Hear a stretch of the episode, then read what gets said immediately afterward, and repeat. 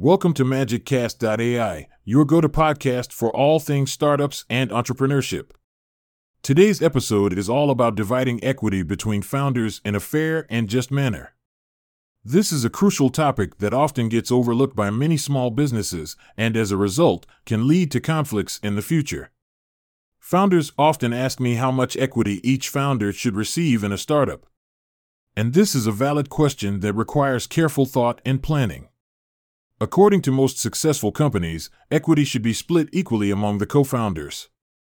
This means every founder should receive an equal share of the pie. This might sound crazy, but it's the most effective way to minimize conflicts and promote collaboration throughout the company's lifespan. Many founders make the mistake of splitting equity based on early work. But it's important to understand that it takes years to grow a company of significant value, and small variations in year one do not justify massively different founder equity splits in year 2 to 10. Dividing equity based on early contributions can lead to unequal distribution and result in a negative impact on the team's motivation. The more motivated the founders are, the higher the chances of success for the company. When making decisions on equity distribution, keep in mind that investors also look at it as a cue on how the CEO values his her co-founders. If you give one co-founder significantly less equity than others, this conveys the message that you may not trust them or that they aren't contributing much to the company.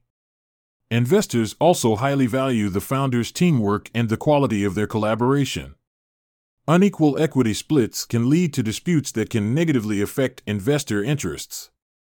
Equal equity splits among co founders can minimize disputes and create a sense of equality and fairness. After all, you will spend an enormous amount of time with your co founders. These are the people who will help decide the most important questions in your company, and you will celebrate with them when you succeed.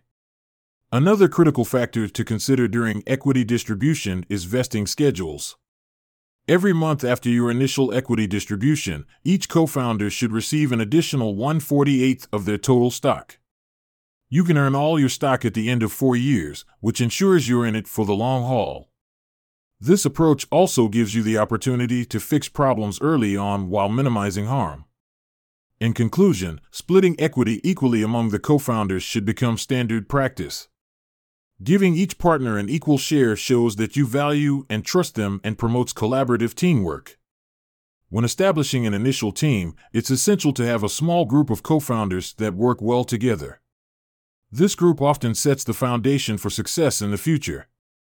Thank you for listening to this week's episode of MagicCast.ai, the podcast where we explore the world of startups and entrepreneurship with a sense of humor.